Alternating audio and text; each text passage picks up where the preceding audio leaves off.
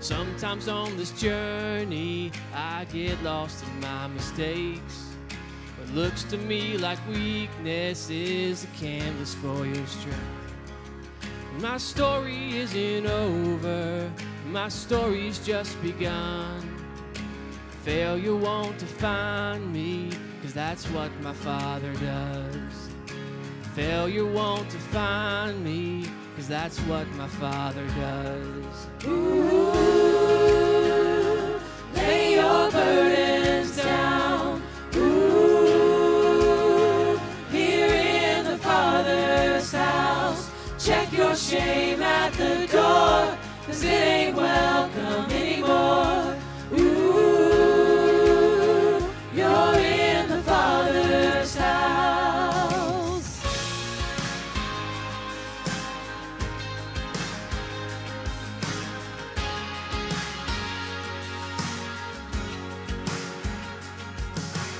Arrival's not the end game, the journey's where you are.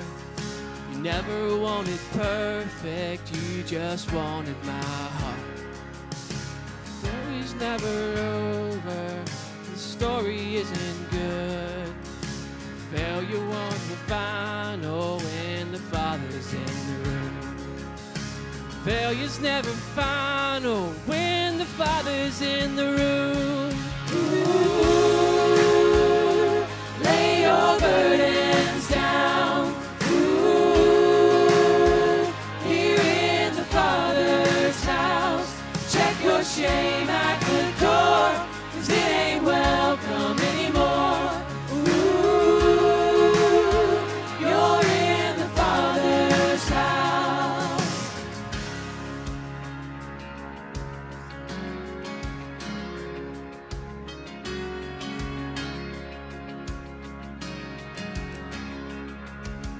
Prodigals come home, the helpless find hope.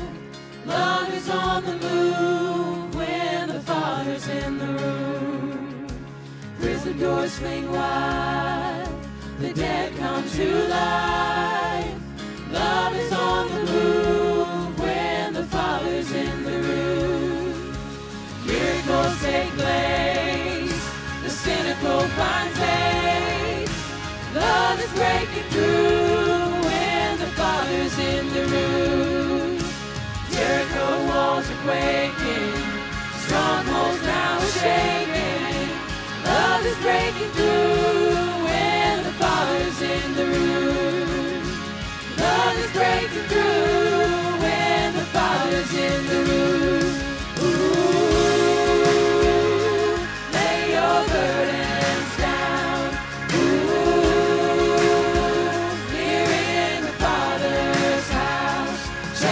Shame at the door, cause it ain't welcome anymore. Ooh, you're in the Father's house. Ooh, lay your burdens down. Ooh, here in the Father's house. Check your shame at the door, cause it ain't welcome anymore. Ooh, you're in the Father's house.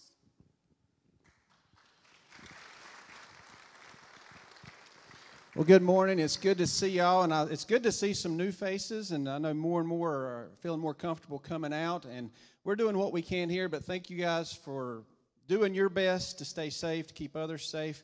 We want to continue to do this, and we hope that uh, we kind of see the light at the end of the tunnel. We are planning on uh, kind of things opening back up here on campus on August first of using the facilities, the gym, that type of thing. We know that can change, but we're looking forward to that and kind of things getting back to normal. But I just want to say um, to all of you, uh, as y'all know, there's different opinions on this whole thing, right? If you've had a conversation with anybody, there's all different views, even in this room today, but here's the main thing, is that we stay united in Christ. We're all going to have different opinions, but nothing like this should ever divide us as children of God. And we are here to gather and to put Jesus Christ first, and that is what unites us. So if you're worshiping with a mask, praise him. If you're not, don't have a mask, praise him, because he is worthy, and nothing should divide us because we are one in Christ. So I want to welcome you here today. I want to welcome those that are watching online. There's also probably some in our parking lot listening on the radio. Um, so we are glad that we can unite in different ways. We are together to worship. Uh, but right now, I want everybody to stand up. We're going to get ready to worship. And while you're standing, just look at your neighbor and wave at them again. If they're family, you can hug them. You can pat them on the back. You can do whatever you want to with your family. But wave at everybody else and uh, welcome them to the service.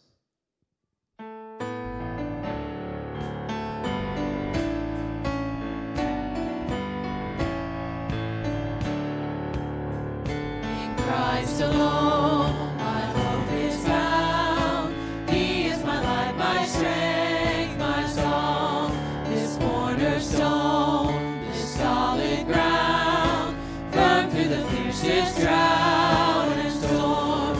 What heights of love, what depths of peace, when fears are stilled, when striving cease, my comfort.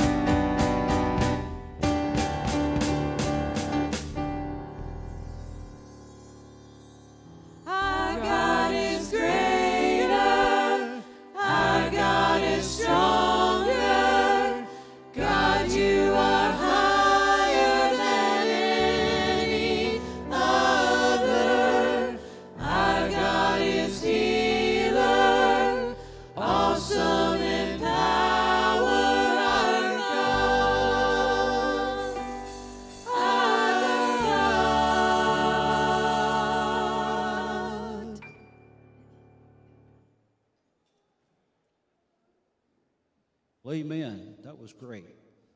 Last night, my five-year-old grandson, before he slept with me, and he was saying, we're talking about the Lord. He said, Paul, Paul, has, did Jesus defeat the devil? Did he win? Amen, he did. Aren't you glad? I'm glad he won. This morning, I want to invite the church and all who would come on next Sunday at ten o'clock. We're going to meet, meet, we're going to be meeting in Steve Lackey's classroom, co-ed six, for prayer time. We had a great time of prayer this morning, and we want to uh, invite you to that every Sunday. We need to be praying for the church. We need to be praying for our community. We need to be praying for our country. So I want to invite you to be a part of that. We'd love to have you to take part in that. Our theme is this. It's in Matthew six thirty-three. I'm going to share that in just a moment. The other day I was with Wesley Fox, and he got a phone call. His mom had passed away. The funeral services are today at six o'clock um, p m They're going to be at Lyle Down Cemetery. It's going to be a graveside. You're welcome to come to that. So pr- please pray for the Fox family, okay? And uh, let's go to the Lord in prayer. Thank you for being here this morning. If you'll just join me in prayer, I'm going to read this verse. Jesus speaking, but seek first the kingdom of God and his righteousness. Church, I want to challenge you this morning to seek first his kingdom and his righteousness. Father, this morning we want to come before you, and we're so grateful that you have won, that you're victorious, that you've overcome. You're the conqueror. You're the one who saves us and gives us hope, eternal life. And Father, we just come before your throne. And Father, we want to pray for the Fox family that you would comfort them in their grief and give them peace the days to come. But Father, when we looked at what Jesus said, Lord, forgive us for not seeking your kingdom first. And Father, help us to have a desire. Help us to long to seek you first, your kingdom. Lord, help us to hunger after righteousness and thirst after righteousness. God, we need you. Lord, the church needs you. We are your church. And Father, we need to desire you first and foremost over all things. And Father, we come before you as Jesus spoke. Lord, forgive us for being complacent. Forgive us for being apathetic. Forgive us for not seeking you first. Father, we want to do that this morning. We want to pray for this service that you'd pour out your Holy Spirit in power. And Father, you'd bless the time of worship. Be with Jamie as he preaches the word. Give him liberty. Father, that he might proclaim the greatest truth that anyone could ever hear. And Father, this morning, we pray as we seek you first and your righteousness, that we may experience those things that you desire to bless us with once again. Bring renewal, bring revival, and come and heal our land, Father, in Jesus' name. Amen. You may be seated.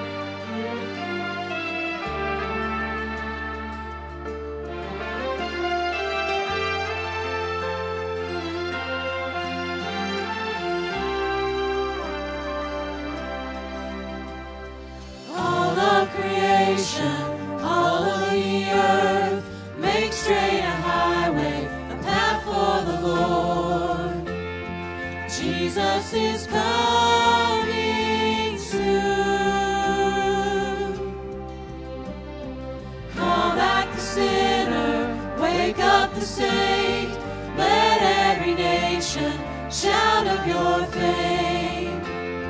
Jesus is coming soon.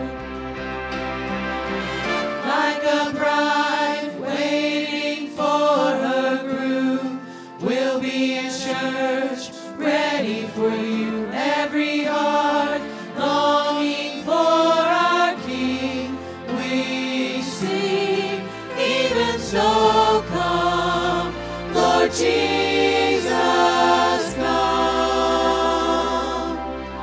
Even so come, Lord Jesus, come. There will be justice, all will be new. Your name forever, faithful and true. Jesus is coming soon. Like a bride waiting for her groom, we'll be a church ready for you. Every heart longing for our King, we sing. Even so come, Lord Jesus, come. Even so come, Lord Jesus, come. So we wait, we wait for you. God, we wait, you're coming soon. So we wait, we wait for you. God, we wait, you're coming soon.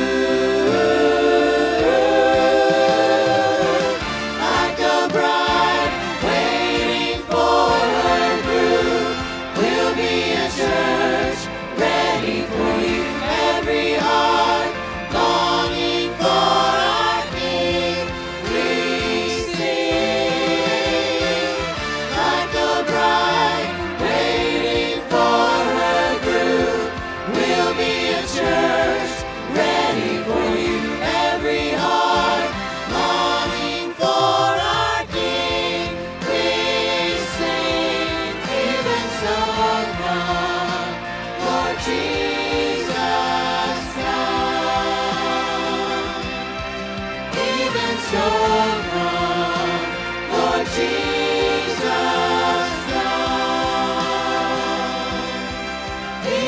so come, Lord Jesus, come. Even so come, Lord Jesus, come. Even so come, Lord Jesus, come.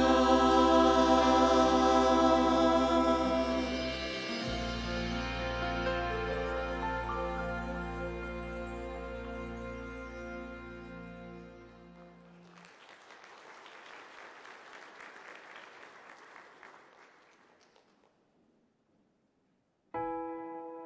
God is calling us God is to be calling different, us to be different, to be countercultural, to be countercultural, to be nonconformist. Do not be conformed to the world. Don't live your life like the unbeliever next door. Here is a wonderful supernatural process as we begin to follow Jesus Christ. The more we look at Christ and the more we love Christ, the more we become like Him. And so over the months, over the years, as we focus on Christ, as we say no to the world, we become more and more like Jesus. God is conforming us to the image of His Son. You say, well, if God is doing it, what, what am I to do? You have a responsibility to be transformed. You have a responsibility not to be conformed to the world, and you are to cooperate with the Holy Spirit who's at work in your life. How am I going to resist the world? How am I going to be transformed set apart so that I'm living for Christ, a mind renewed by the Word of God.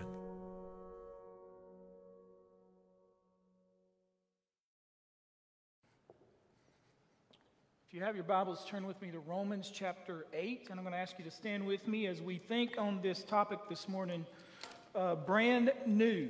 And what we've been talking about the last couple of weeks is how that God, through the Holy Spirit, because of our faith in Jesus Christ, changes us. Does God change us? Are we different from the unbeliever? And last week we looked at some of those differences. Notice verse nine. Spurgeon says this about verse nine. He says it's one of the most solemn texts in the whole Bible. It is so sweeping, it deals with us all, and it deals with the most important point about us, for to belong to Christ is the most essential thing for time and eternity. Notice verse nine of chapter eight. But you are not in the flesh, but in the Spirit, if indeed the Spirit of God dwells in you. Now, if anyone does not have the Spirit of Christ, he is not his. Notice. If anyone does not have the Spirit of Christ, he is not his. So the sign that you're born again is that the Holy Spirit lives in you. Notice verse ten, and if Christ is in you, the body is dead because of sin. Notice what Paul is saying here. Christian and non-Christian alike have one thing in common, we're all going to die.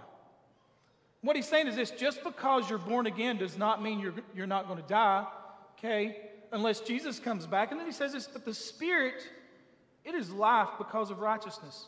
But if the Spirit of him who raised Jesus from the dead dwells in you, he who raised Christ from the dead will also give life to your mortal bodies through his Spirit who dwells in you. Paul says, even though you die in Christ, one day you'll be, your body will raise again. You'll have a glorified body. And then he goes on to say this in verse twelve and thirteen. Notice what he says. Therefore, brethren, we are debtors not to the flesh. And what Paul is saying here again, he repeats this again. If you're in Christ, your nature has been changed. You're not a debtor to the flesh, even though we give in to the flesh from time to time. You are not a debtor. You're not obligated to do it. A lost person is obligated to do it. Notice what else he says here. For, verse thirteen, if you live according to the flesh, you will die. But if by the Spirit, but if by the Spirit you put to death the deeds of the body, you will live. So what he's saying here, Christian, is this. As, as a Christian, you can live or die. Faith without works is dead. If you live according to the flesh, spiritually speaking, you'll die. Your faith is worthless. And, well, it's not worthless for, for salvation, but uh, uh, for doing things for God's kingdom, you're just really going to be dead. So has your life been changed? Does Jesus Christ change lives? Through the Holy Spirit, I would say yes. Pray with me. Father, as we come to you in prayer, we want to thank you for your word. Father, as John Piper said, the Bible is the greatest book ever written. Romans is the greatest letter ever written. And it's just quite possibly that Romans eight is the greatest chapter ever written. Father, we thank you for the Holy Spirit's work in our lives. But Father, today we're going to look at our responsibility today to live according to the Spirit and not according to the flesh. Father, I pray that you would challenge us. Father, as our speaker before said on the video, I pray that you would conform us into the image of Christ for your honor and for your glory. Father, I pray if there's anyone watching or listening today and they don't know you, that Father, today you would save them by your grace. And we'll forever thank you. Thank you for making us brand new, Father. In Jesus' name I pray. And all of God's people said together, amen. Romans nine, eight, nine through thirteen is all about the change that takes place in the believer's life when he's born again. And it's all about the Holy Spirit. Now notice on the screen, the, the word for the Holy Spirit or the Spirit in the Old Testament is ruach. And it means spirit, energy, power. John MacArthur put it this way. It means violent energy, violent power. Now notice verse or Psalm thirty-three, six. By ruach, God creates the host of heaven. There was nothing. God speaks, there's something by his Spirit. Psalm fifty-one, eleven, after David had committed adultery with Bathsheba, he says this, do not take your ruach from me. You know what he's talking about? Not the Holy Spirit leaving, but God's sovereign call on his life. David was sovereignly called by the ruach of God. Samson in Judges fourteen. What was his secret? It wasn't his hair length. When he had his hair cut, it just showed his great disobedience and how really immoral Samson was at times. But Samson showed great feats of strength. Why? Because, notice, then the Ruach of the Lord came powerfully upon him. He went down to Ascalon, struck down thirty, thirty of their men, because the Holy Spirit, the Ruach, came upon him. The New Testament word is pneuma. It's where we get the, the phrase pneumatology, which is the study of the Holy Spirit. And the Bible came through that. Notice what Second Timothy three says. All Scripture is God-breathed, pneuma, and is useful for teaching, rebuking, correcting, and training in righteousness, so that the servant of God is there for good works. Second Peter one says this, for prophecy never had its origin in the human will, but prophets, though human, spoke from God as they were carried along by the pneuma, Holy Spirit. So in the Old Testament, you have Ruach. In the New Testament, you have pneuma. What is, what is so important about those, this energy, this power, this violent energy that creates the world, that gave us the most important book ever to be written, that can come upon prophets and give them great feats of strength? Well, the first point is this. This Ruach, this pneuma, lives in me. The Holy Spirit, if I'm born again, this power lives in me. Isn't that amazing? That this Ruach in the Old Testament, this pneuma, lives in every Christian. Let me repeat what Spurgeon said again. He says, verse nine is one of the most solemn texts in the whole Bible. It is so sweeping, it deals with us all. And it deals with the most important point about us, for to belong to Christ is the most essential thing for time and eternity. Verse nine says this, but you're not in the flesh, but in the Spirit, if indeed the Spirit of God dwells in you. Notice the word dwells. It means to make one's home in, to live in as a place of residence, to occupy. The Spirit of God has now moved into us and will never leave. He has moved in to take over as a new dominant influence and force in our lives. He is the eternal resident within us. Paul told the church at Corinth in First Corinthians six nineteen, or do you not know that your body is the temple of the Holy Spirit? Notice these words, who is in you, whom we have from God. In chapter three to the church at Corinth, he says this, do you not know that you're a temple of God and that the Spirit of God dwells in you? Think about that for a minute. This Ruach, this pneuma, lives in you right now, never to leave if you're born again. Dwells, has taken residence. Paul, explaining this to Timothy, says in Second Timothy one fourteen, guard through the Holy Spirit who dwells in us the treasure which has been entrusted to you. This reality took place the moment you were born again. It is a fact. It is, it, it is central to our doctrine. It's central to the New Testament.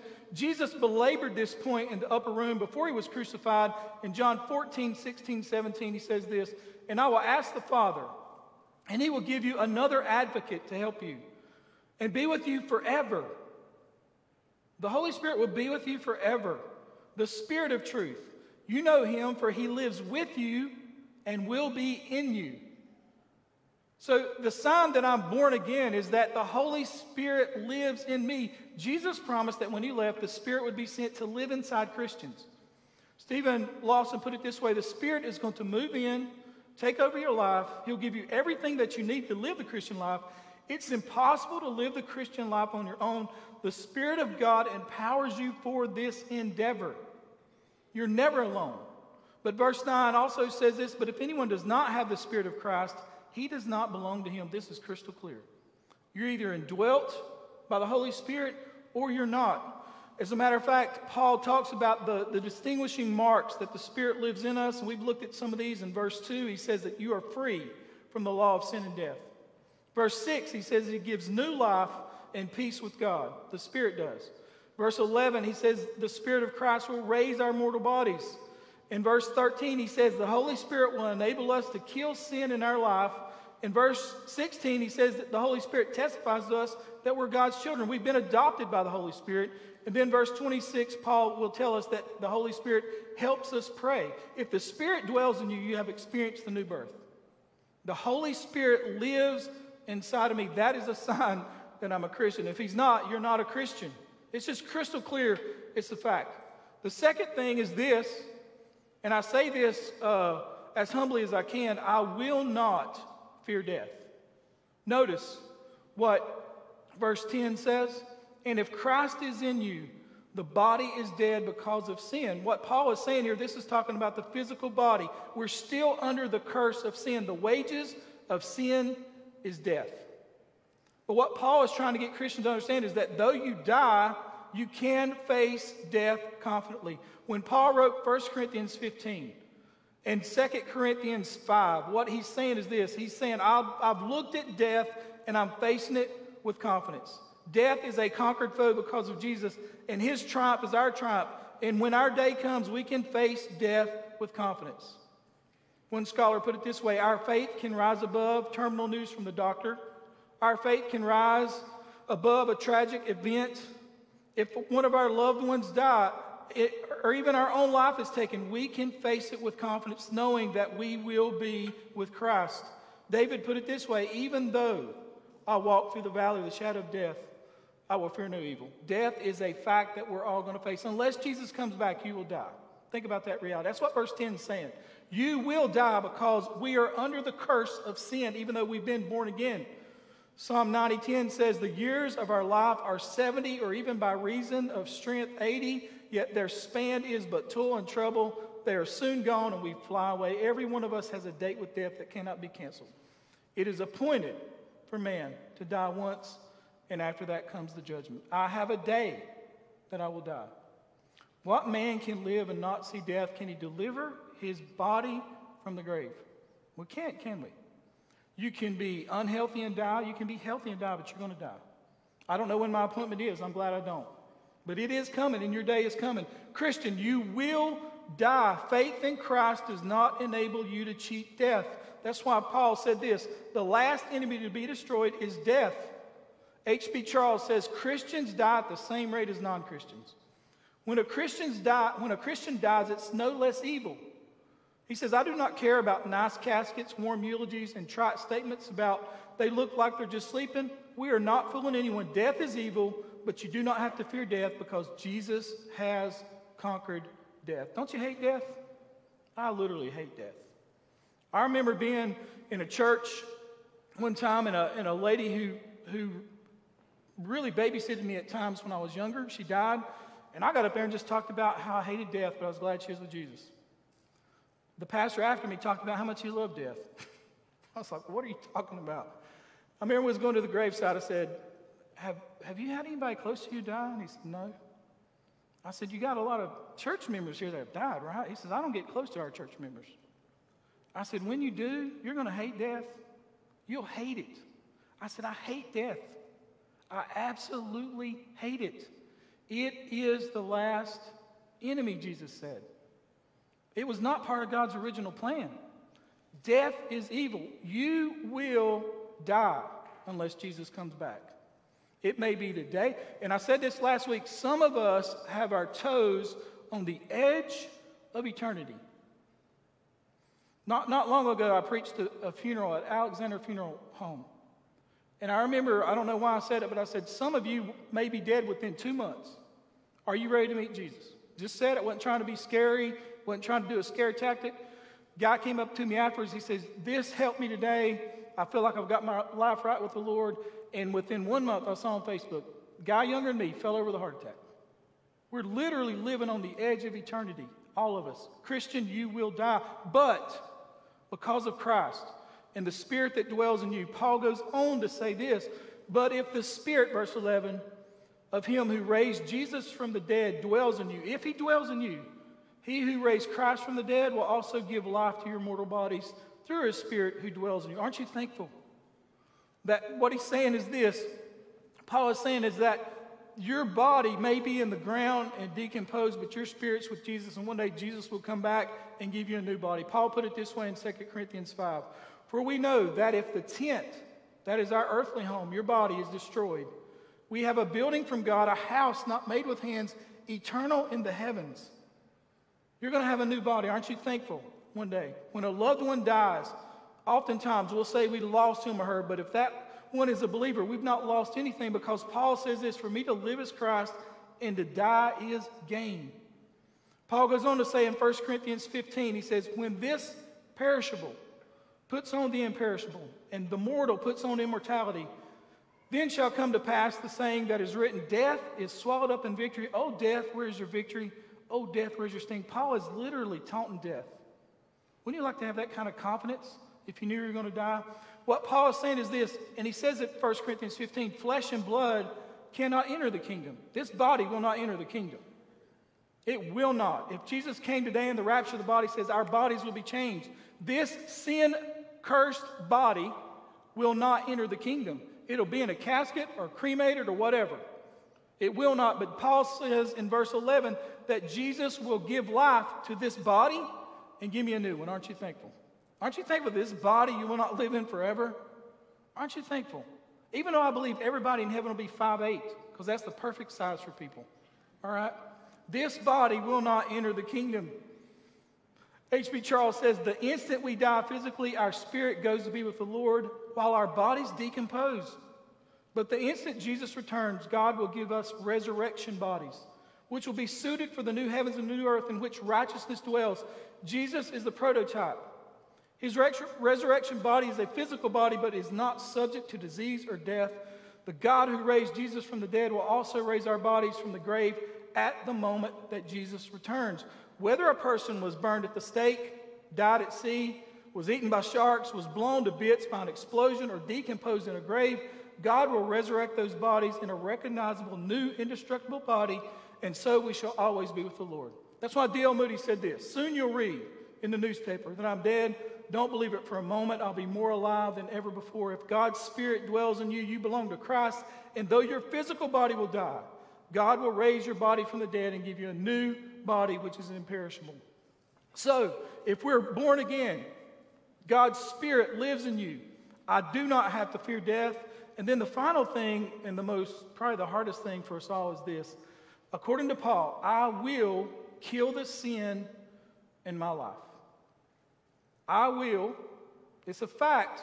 It's not something you work up to. We talked about this last week. It's a principle, Paul says. Because God has saved me, and because I'm, I, I have a new nature, I will not every day give in to the flesh. We all have different temptations, don't we? We all do. It's just like appetites, okay? Some people like a certain type of food, and some people like a different type of food.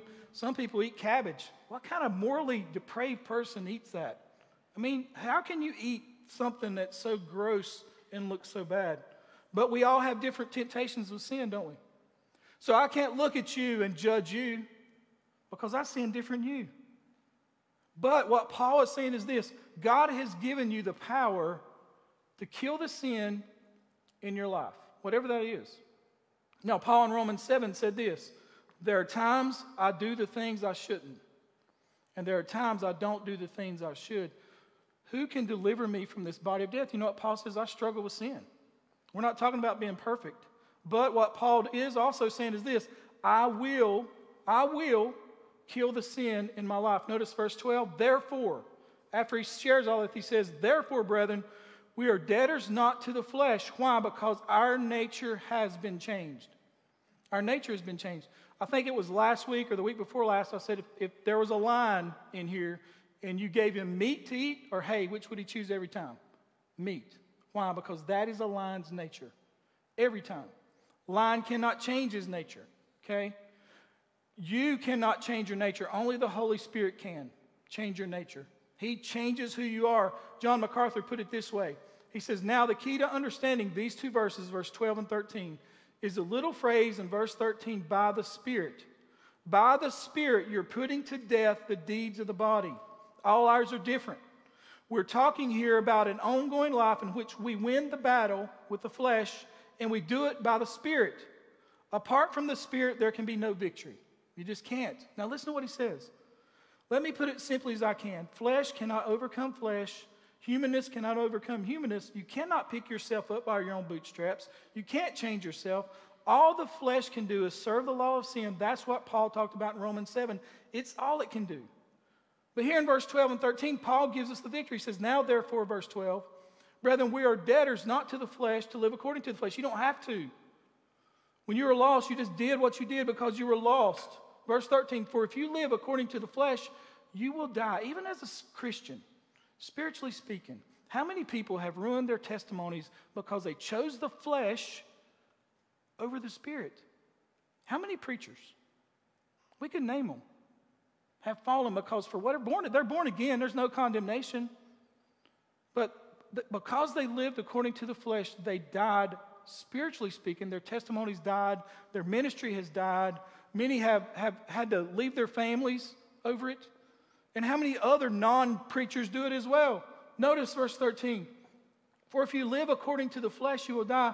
But if by the Spirit you will put to death the deeds of the body, and you will live. Paul says this is going to happen. It has been predetermined, Romans eight says, twenty-eight, that you will be conformed into the image of Christ. You will put to death the deeds of the flesh. It's a principle. Jesus said this because of the Holy Spirit in Acts one eight. But you shall receive power after the Holy Spirit has come upon you. MacArthur put it this way. You will receive power after the Holy Spirit has come upon you. And there are no caveats. There are no conditions. This is a promise. You have the power of the living God. The third member of the Trinity is equal to God because he is God in every sense living in you. That is a remarkable reality. You're strengthened with might, with power, by Spirit in the inner man. He's there. He's there. You ought to be explosive. You ought to be experiencing triumph over sin. There is power there. Notice verse thirteen, he says again, by the Spirit you put to death the deeds of the body and you will live. One pastor put it this way, Jesus' death releases you from the penalty of sin. His re- resurrection releases you from the power of sin. You're released from the penalty of sin by his blood. You're released by the power of sin by his Spirit. Now, even if you're saved, sin is very much alive in you. Never forget that. Every day you battle the flesh. Every day. You battle things, and some things you and I battle are the same. A lot of the things we battle are different. We're all different. We grew up different. We have different temptations. But no matter how far you've gone in the Christian life, until you go with Jesus, sin is still there, and it's looking for an opportunity to destroy you. One pastor put it this way, sin is like a predator. It's crouching at your door. Every day, you have to fight the flesh. Every day, it's like a predator. And one pastor put it this way, he says, most of us flirt with sin, trying to tame it rather than kill it. Predatory sins are almost like people who have predatory pets. What is wrong with a person that buys a snake and puts it in a cage in their house? You got issues. I've been in homes where one guy said, look at my boa constrictor. It's orange and white. I said, I'm carrying a gun. Get that thing away from me. Why would you have that in your home? Another home I went into, they had an alligator. Are you crazy? What about this? Iguana? You people are morally... You got... They let the iguana out and said, look how long its tail is, preacher. It was climbing up the blinds. I said, I'm leaving. People that have cats, predators. You're predators. If you have anything bigger than a Yorkie, I'm not coming to your house. I'm not coming. Think about this. I heard one pastor share this story, preaching on Romans eight. He says, a member of his staff gave him this article, and it's sad. It says, pet bear kills Pennsylvania woman. The bear's name was Teddy. This woman had raised the black bear from cubhood. For nine years, there were no incidents. Then one day, the bear mauled her. You know why? That's what bears do. That's a bear's nature. Now, I say that to say this. I don't care if you call a bear Teddy. A bear's a bear. Sin is sin. And what happens in our Christian life is this. We have these predatory sins that are our pets. And we think we can win in the flesh. Oh, I'll stop it tomorrow. No, you won't. No, you won't. Kill it. That's why I tell people sometimes, if you're struggling with flirting with somebody that's not your spouse, why don't you just change jobs? Because Monday's coming. Temptation's going to be there. And you're going to try to live in the flesh, because, and then you will not overcome it. Have pet names for people. Are you crazy? See, if you live according to the flesh, you will die. Your marriage will die. God's plan for your life will die. Do you understand that? We have pet names for our sin. Why don't you confess it and kill it? All of us. Notice what he says. For if you live according to the flesh, you will die, Christian. You will die. Everything that God has planned for you will die. Listen, sooner or later, bears do what bears do, and sooner or later, sin does what sin does. You have to be killing it, or it will kill you. And God has given you the power to do it. Now listen, I've counseled people. I've been counseled by people. And listen, here's my biggest problem. I shared this about two weeks ago. The guy in the mirror is my problem. It's not how I was raised. It's, it's not the things that's happened in my past. Listen, you, I've had people say, you don't understand, I didn't have a dad in my life. I said, me either, but I got Jesus. All that changed when I got Jesus. You have the power of God living inside of you to kill any sin in your life. We all struggle. We all fall short. I'm not talking about being perfect, but I'm talking about if you want to live, spiritually speaking, the reason you have a church like East Hillsville that has sixteen hundred members and between seven hundred and eight hundred who come back and forth, is because people are living in the flesh, and spiritually speaking, they're dying, and a lot of families are as well. Isn't it amazing how we'll justify not being with God's people? You know, when, when this COVID thing has got me wondering, God will separate the wheat from the tare with this. You'll see who's living according to the flesh and who's living according to the spirit. You'll see it. And I'll tell you this, when things open back up, if you sit at home and watch it on T V, that's not church. Church is an assembling together. And people that live by the flesh will see every opportunity not to come, and then in three months, you'll never see them again. Why? Because the flesh is weak. Spirit's willing, Jesus said, but the flesh is weak. If you live according to the flesh, you'll die. But if you live according to the Spirit, you'll have life. You'll kill the deeds of the body. So let me ask you a question. Without saying anything out loud, what... What are you struggling with? What is it? You know what David said? Lord, search me. When he got right with God, when he got right with God, he said, Lord, search me and see if there's any wicked way in me. You know what David said? I am the biggest problem in my life. I'm the biggest problem in my life. I'm going to help you here. Spiritually speaking, you'll never have to see a counselor, ever. Admit you're the problem. Confess your sin to God. You don't have to confess it to anybody else. Confess it and say, Jesus, today I'm yielding to the Holy Spirit's work in my life, and today I'm going to kill the deeds of the flesh, the thing I'm struggling with. You say that today, and then on Monday, you know what you do? Jesus, I'm the biggest problem. And Jesus, I struggle with this, and today, today, I'm going to walk in the Spirit, and I'm going to kill this thing in my body. And then on Tuesday, you know what you do?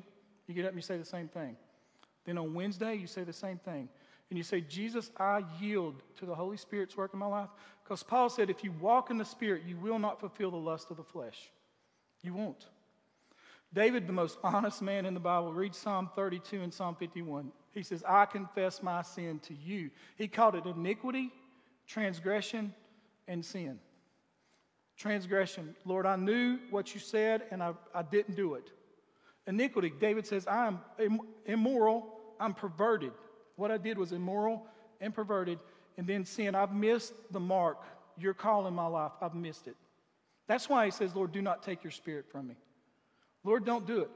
If you'll be that honest with yourself and that honest with God, you can have victory. Your sin and my sin is different. I struggle like everybody else. Nobody's perfect. I'm going to love you regardless of what you do. You can talk to me about anything. I, I've heard it all. Those walls in there and those walls over there have heard it all from everybody. We're just sinners struggling every day, saved by the grace of God. But I'm telling you this, if you live according to the flesh, you better listen to this preacher, you'll die. You'll never be what God wants you to be, and you'll never do what God wants you to do. But if you walk according to the flesh, or according to the Spirit, God will forgive the transgression of your sin, and God will do things in your life, your life you can't imagine. Yield to the Spirit's work in your life. I want you to bow your heads and close your eyes as we close this morning. And in this moment of prayer, why don't you just say this? Lord, search me, examine me, and see if there's any wicked way in me. And not out loud, but why don't you just name it to the Lord, confess it to the Lord, and say, don't worry about tomorrow. Say, today, Jesus, I'm going to walk in the Spirit, and I'm going to defeat this thing. Today, I yield to your Holy Spirit. Today, Jesus, I make a commitment to walk in the Spirit and give me victory over this. And then say this, Lord, forgive me. Forgive me. Don't blame anybody else. Forgive me. And then if you're here today and you're not born again, today you confess this, Jesus, I am lost, and I place all my faith and trust in you, and I ask you to save me today.